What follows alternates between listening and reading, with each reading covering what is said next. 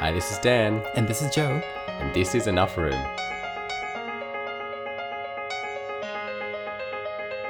Hello, welcome back. Welcome back, everyone. oh, what a week. What a week it's been. Yes, another crazy week for 2020. yeah, I can't wait. Actually, no, I shouldn't say that. I was going to say I can't wait for 2020 to end. But I think with all of the craziness, you know, whether it's coronavirus or murder hornets or whatever it is that 2020 has brought our way, um, I think it's brought a lot of um, blessings as well. And I guess we might do a separate episode about that. but yeah, I'm. Stay tuned to find out more. Yeah. it's a really good plug. Um, but yeah, I just feel like there's been a lot of blessings that have come with 2020 as well. So yeah, yeah, I'm, I'm happy with, I, I can't say I'm fully happy, but I'm happy with what's happening. Well, I think one blessing for us has been this podcast, and this has come out of 2020. So True. Very true. hopefully, it's been a blessing for you as well. Yes, yes. Um, but let's get back to this message. Actually, this is the last paragraph. Yes, we're finally at the of end. the whole message. I know it took us how many episodes again to Oh, get to this stage? many. I think it's been eight episodes now. Um, so thank you for joining us for this ride and Mm, and sticking um, with us. and sticking with us as we go through as we've basically gone through all of these um all of the parts of this message um Mm. I think it's brought up a lot of good conversation. Um, Yes. So I, I definitely do appreciate that, and I hope that you've found it helpful. Um, listening in on on our thoughts on this message. yeah and like 2020 it wasn't what you expected Hmm. didn't look good when you received it but look at us now Yeah, um do you want me to read it i'll sure. so this is the last paragraph uh, and so she's written if you truly love jesus you will respect his institutions and same-sex marriage is not one of them i will pray for you for three days and hope you can see that i am not attacking you personally since i don't even know you and I took the time to write this because I care about you and truly want you to be in the kingdom. And it pains me to see this and the influence of others who are younger than you. Wishing you lots of, and in brackets, true love and all the best for the future. Hmm. The end. That's it. That's our episode. Bye, everyone. We need say no more. Wow. Yes. Well, I think it was quite an interesting um, conclusion from my perspective to um, to the message. Uh, I, I don't really know where to start, to be honest. I think. Um, well, uh, let's just start at the beginning. So, first of all, she says, if you truly love Jesus, you will respect his institutions, and same sex marriage is not one of them. I feel like she's made herself pretty clear in that Yeah. perspective throughout the message, and hopefully, I, I think we have Yeah, more or less addressed that. yeah, exactly. Um, so then I I must be honest. When I read this next part, I I did actually laugh. She said, "I will pray for you for three days." Now I I appreciate that, and we do often get you know support, prayer support, and, and people saying that they will pray for us, and and to be honest, we really appreciate that um, because we do both believe in the power of prayer, and we are both praying together every day um, continually for, for God to lead us. And so I do appreciate that. I think what really threw me though is that she she put a time frame on it and, and was very specific about praying for us for three days. Um, and uh, yes, I just I wasn't. Uh, that to me is just a really unusual statement. And what are you praying for? Yeah. Like, are you praying for um, this man that you don't know? She says that she doesn't know you. Hmm. Um, this man that you don't know, that his relationship breaks up and he Sees moves Hmm. on with his life. Doesn't sound quite Christ-like to Hmm. me. Um, And I kind of, I've, that's, I, I must admit, I do find that interesting. As you go on with the rest of that sentence, she says, first of all, I'm, I hope you can see that I'm not attacking you personally. I must admit that is actually hard not to see in this message, but, um, but then she says, since I don't even know you, mm, yes, true. And I took the time to write this because I care about you and truly want you in the kingdom. So I I am I'm getting a lot of conflicting sort of views here. Like I don't even know you and I'm not attacking you even though you are. And but I took the time to write this because I care about you. But even though I care about you and I want you in the kingdom, I'm only going to pray for you for three days. You know, after those three days, probation's over, you're done. Um, yeah, I'm, I must admit, I'm just, I'm a little confused. I think it's it's a weird and I'm saying this as an Adventist. So growing up, we used to be very involved in Pathfinders. Pathfinders, for those who are not Adventists, are sort of like a scouts club, but for the Adventist church. And so that that was my background. Can I just Um, say, not every Adventist loves it. I did not love Pathfinders. But you were in it, and I've got Um, pictures. so- Unfortunately, yes. Mm, anyway, keep going. That's why people think we're a cult. But anyway, um, yeah. And then growing up, uh, you know, just as a Christian growing up, uh, I was involved in all of these things. And one of the things that we used to do was to go out on the road and hand out pamphlets, or we'd uh, stand on the side of the street and do um, street preaching. Now, I believe that you know there were obviously blessings that came out of that uh, from people who either took a pamphlet and you get to hear these stories. They either take a pamphlet and they find Jesus, or they hear something that connects with them on the side of the street. But do I think it's the most effective way to tell people about God or tell people about the love of Jesus? No, and I think that's what's coming when I when I read this, this is sort of what's coming through very strongly, is that by her, I think in her mind, and a, a lot of us Christians, the very fact that we look at someone and we tell them, "Hey, I Yeah. don't think you know you're living the right way. Love Jesus. This is what you got to do. Okay, thank you. Mm. Bye. Gotta go." Mm. and I'm, you know, I I do this as well, and I think we all do, and it's sort of instinctive. But then if we actually look at Jesus, and I think this is mm. where the conflict comes in, because what we do as Christians or as Adventists is very different from what Jesus does. Jesus first gets to know people. Yeah. Jesus uh, makes friends with them. He Yeah. becomes friends with them. He becomes family. He goes and he has dinner with them in their houses. He washes their feet. He you know? starts out letting them know that he loves them. Exactly. That that is their first interaction with him is that he loves them and he cares about them and he sees them as a person. Yeah, and then once he's built up that relationship, once he's involved in their lives, you then see him you then see him bid them to hmm. follow him. Hmm. And I think that's where that conflict is because we're reading this and she's claiming to love, she's claiming to do this out of, you know, her wanting us to be in the kingdom. And again, I am not, you know, I, I hope it doesn't come across as I'm like saying that she is completely, you know, um, crazy or anything like that. Um, because I, I'm the same. My Christian experience has been the same growing up in that I have done exactly the same thing. Yeah. I've told people, you know, Jesus loves you. He doesn't agree with what you're currently doing. Mm. And read this book. Here's the Bible. Read Yeah. it. And okay, gotta go. I need to tell the next person about this. Yeah. And then the next person. And It's like that whole idea of, of love the sinner but hate the sin. Exactly. Like, I haven't taken the time to understand their story. I haven't taken the time to learn about why they might be doing something a certain way.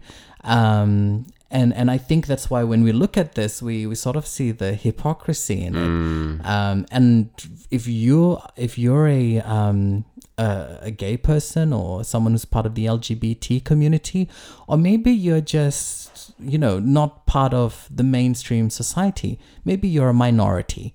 Maybe you're like me, an islander living in the big city. Yeah. Um, and and it can feel like when people approach you in this way that they are being judgmental Yeah. and that they're trying to tell you that you need to do something different. Yeah. But the other way of doing that would just be getting to know us, Yeah. getting to know why I eat Yeah. as much as I eat. Yeah. um, why I'm in love with KFC. Oh, you know, why am I in love with this man? Um, And I think to a certain extent, I've just got this example coming to mind of, of looking at it from a medical perspective. You might have someone, you know, if you have someone to come to you and, and they've got a broken arm, but you don't take the time to investigate, they just say they've got pain and you give them Panadol and, and turn them away. Like it, it's worth actually getting to know someone, getting to know the full story, getting to know all the issues, and because then you might actually have the ability to suggest to them what will help. But uh, so often we do just we jump straight in we think we know the answer, we think we know the solution without taking the time to get to know people, get to know the full story. And and that's I think that is one thing that I just find really interesting with this whole, you know, goodbye in the in the message is basically, hey, I don't hope you you know, I hope you don't feel attacked. I don't know you, but I do love you and I want to see you in the kingdom and I just think it's it's such it's such Christian, maybe such Adventist language that that is being used there, but it's I think it, as you said, it it's such an example of how we seem to treat people these days. They're, hmm. it's almost like they're a number. Yes. We need to reach out to them. We need to we need to tell them of their sin and we need to convert them and we need to bring them in because we want them in the kingdom and we're told to love everyone. So I'm going to love them by telling them what they're doing wrong. yeah. And we don't actually go out of our way to get to know these people and ask them, "Hey, what's your story? Hey, you know, why are you making these decisions? What's going Yeah. on here?" Instead of condemning them, why aren't we going out and actually eating with them, Yeah. spending time with them, getting to know them? And then if we still feel the need to talk to them and encourage them to change their behavior, then certainly I would recommend a lot of prayer before you do that because ultimately it's it's not our job to convict. Hmm. And it's our job to love and, and trust that the Holy Spirit will convict. Yeah. And I think that for me is also going back to how much we believe in the power of prayer. I do believe in the power of prayer, and I believe that that's far more powerful than my words. Mm. And I think I would be better off sitting in my room praying for someone that God would convict them than spending that same amount of time going out there telling them you're going to hell because you're doing the wrong thing. Yeah. I think prayer is going to be far more effective. Yeah. Um, and I, and I, I've seen that in my own life. I've seen how God can speak to me and how He can He can convict me and He can transform me in a way that He knows is most effective for my life. And He's shown me that He loves me. Yeah. So I can trust Him. Yeah. And I do trust him and I follow his leading. When someone just comes at me and tells me I'm doing the wrong thing, I have no reason to trust them. I don't know them, they don't know Yeah. me, and they've they've given me no reason to believe that they've got my best interests in mind. Exactly, exactly. And a lot of times when we pray, the prayer, while we usually uh, are praying for a particular thing or we're praying for someone else, I believe in most cases, God actually changes us first. He works on our heart first. Um, and I don't know whether or not we recognize that a lot because I think, as uh, again, uh, I hope this doesn't sound like we're bagging Christians because I am in there with you Yeah. all. Um, we often feel like, you know, and, and I'm, I'm just going to say this, you know, that whole phrase um, love the sinner, hate the sin. We obviously put ourselves in the loving category. And the world in the sinful category, and then we go that you know there's so much uh, there's so much wrong with the world today. Well, if we are being completely honest, there's so much wrong Yeah. with us in the church as well. Um, We're in the world today. we're, we're in the We're a part today. of it. We're we have as much of a say as anyone else. Yeah. and and yeah, it's it saddens me because when I read Mm. her message, I think of me and the way I deal with people as Mm. well. And when I don't take the time to get to know them first, and somehow there's this agenda behind it. I've Yeah. got three um, Mormon missionaries who are currently messaging me at the moment. and then one of them found out that I live um, in the northern suburbs of uh, Sydney, and he's down, I think, in Parramatta somewhere. And so he goes, "Oh, sorry, that's a bit out of my area." and thanks for chatting. And automatically, that was it. That was over. Mm. And I was like, "Okay, that's interesting." And he had only started, you know, asking about what my passions in life was and how I found Jesus. And then as soon as he found out that A bit I far live, to travel. yeah, it's a bit far to travel. He's like, no, That I'm half out. hour I'm gone." drive is just ooh. Exactly. Yeah. And I feel like again, that's us. That's a lot of us. That's me. Um, which is again really, really sad. But it's interesting when we read the Bible. What does Jesus do? Um, he's teaching in this house, and the house is full. The house is just so full of people. But there's this man who's really sick, and so what his friends do is there's no way that they can get into the house because there's just people everywhere. Um, so what they do is, I don't know which one of them has this crazy idea, but they climb onto the roof of the house, and they break open the roof, and then they lower their friend through the roof down into the house in front of Jesus. Like, wow. Like, I hope we all have friends who'd be able to do that for us, you know, break down the roof of a house to get me somewhere. Um, I've been blessed with those friends. but yeah, so they, they do that and they lower him in front of Jesus. And Jesus goes, Your sins are forgiven. The man never confesses about his sins. He never says that he repents. And I think you'll be able to see this as well in the story of um, the woman who was going to be stoned because of adultery. There's no mention of her um, repenting, Mm, showing remorse. showing or remorse or anything. Confessing. Yeah. Jesus goes, He without sin shall cast the first stone. And mm. then he turns to her and then says, You know, go and sin no more. Mm. These are people that Jesus was living in. This is his mm. society. He was hanging around with the outcasts. Um, and the outsiders, not because he was just ministering to them, but because he was an outcast and he hmm. was an outsider. So he knew their lives and he knew what they were going through. He could sympathize with them. Exactly. He understood what they were wanting, what they were needing, what they were looking for. Exactly. And he did not need them. And this is going to hmm. sound really crazy, but he did not need them to repent in order for him to accept them. Hmm. He did not need them to confess their sins in order for him to welcome them hmm. into his presence. Yeah. And I mean, he, he says, Come to me, all ye who are burdened and heavy laden. He's not expecting us to be free of all these things when we come to him. He wants us to come to him with those burdens, with, Yeah. with those struggles, with that pain. Mm. And I know a lot of people, I, we get messages from people all over the world who listen to our podcasts but are still struggling with mm. the idea of being gay and Christian, the mm. idea of being accepted by God. Which is mm. so sad, which is so sad because that's so different to the God that I know. But we get messages from all of these people who say, you know, I love your podcast, but you know, it's it's still a struggle to mm. know that God actually loves me and mm. accepts me. And I think that's a very good example that you just gave, Daniel, was that, you know, he says, Come all who are heavy laden. He mm. doesn't need you to remove Yeah. your burdens before you get to him. He wants what you've got. He Yeah. wants what you what you're carrying.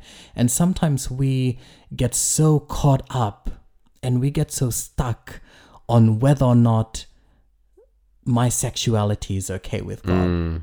on whether or not the way I'm living my life is okay with God, or whether or not I'm being the perfect Christian, you know, or whether or not I'm, you know, living mm. life a certain way. Whether my relationship with someone else is okay, and whether or not all of these things are keeping me away from God. Mm. No.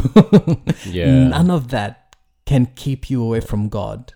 And, you know, on top of that, Jesus is saying, Come, Yeah. come and get to know me. Come, let us have this relationship. All of those Mm. questions you have about all of those different parts of your lives, they will be answered. Yeah. And He will definitely answer them. But Yeah. right now, Jesus is like, I want to do things one thing at a time.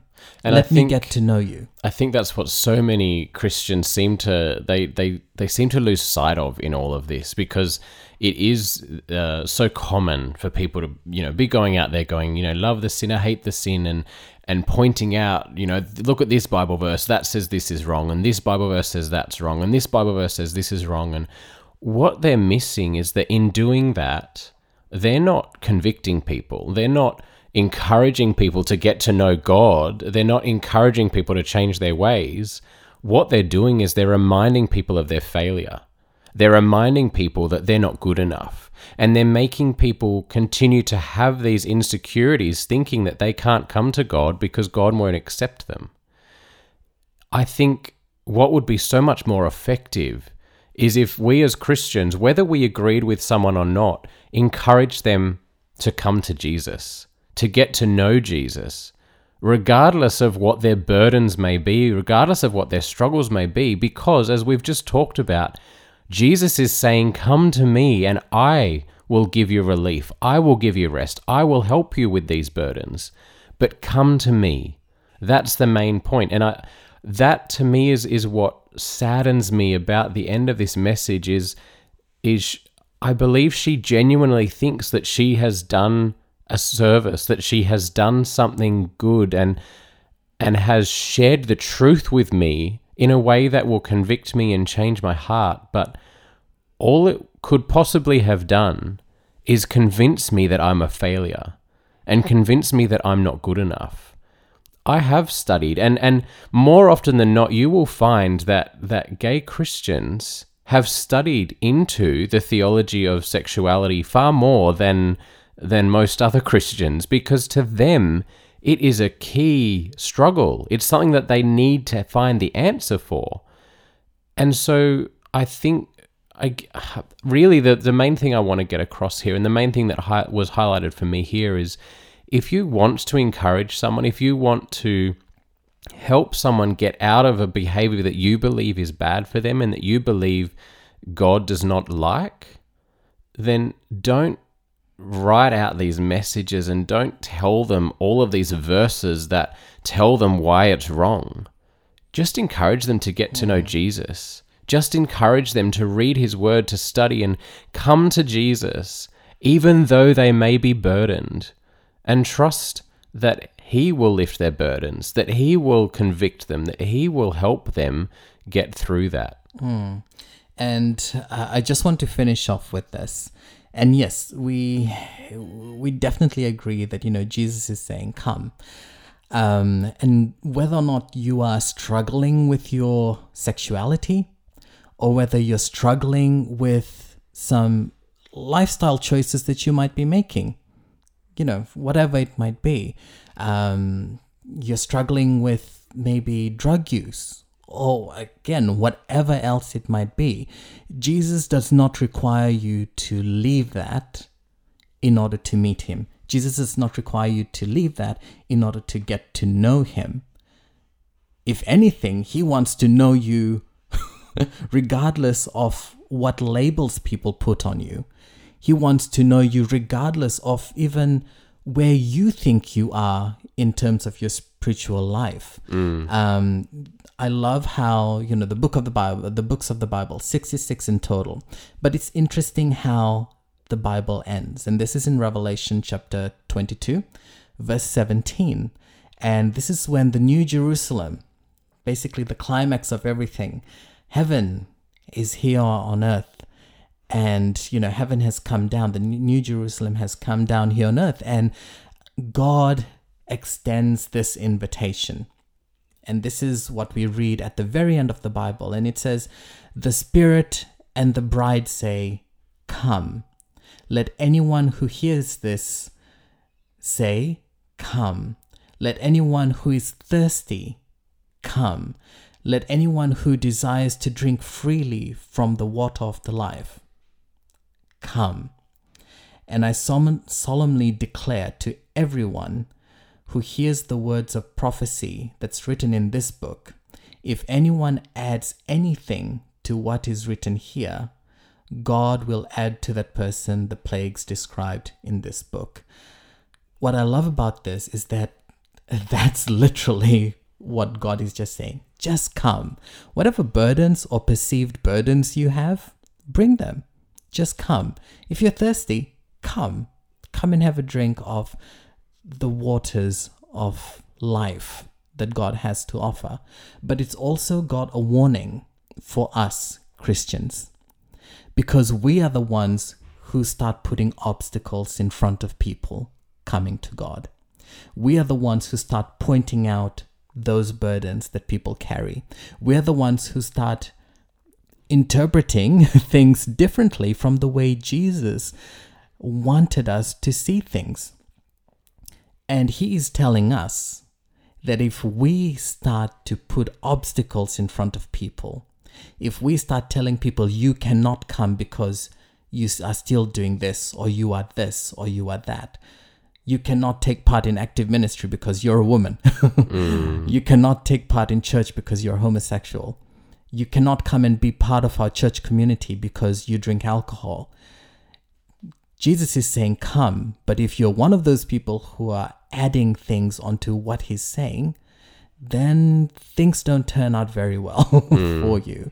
Um, and I think that's only just and that's only fair. And so, yeah, whatever, if wherever you're listening from and whatever you're going through, if you feel like it's keeping you away from God, come. Get to know this Jesus. Get to know my Jesus. Mm. Don't worry about what's holding you down. Just get to know him first and let him take care of the rest. Thanks for joining us. We hope you enjoyed this episode of Enough Room. We'll be dropping another episode in about a week's time, so until then, follow us on Instagram and like us on Facebook. Till next time. Bye.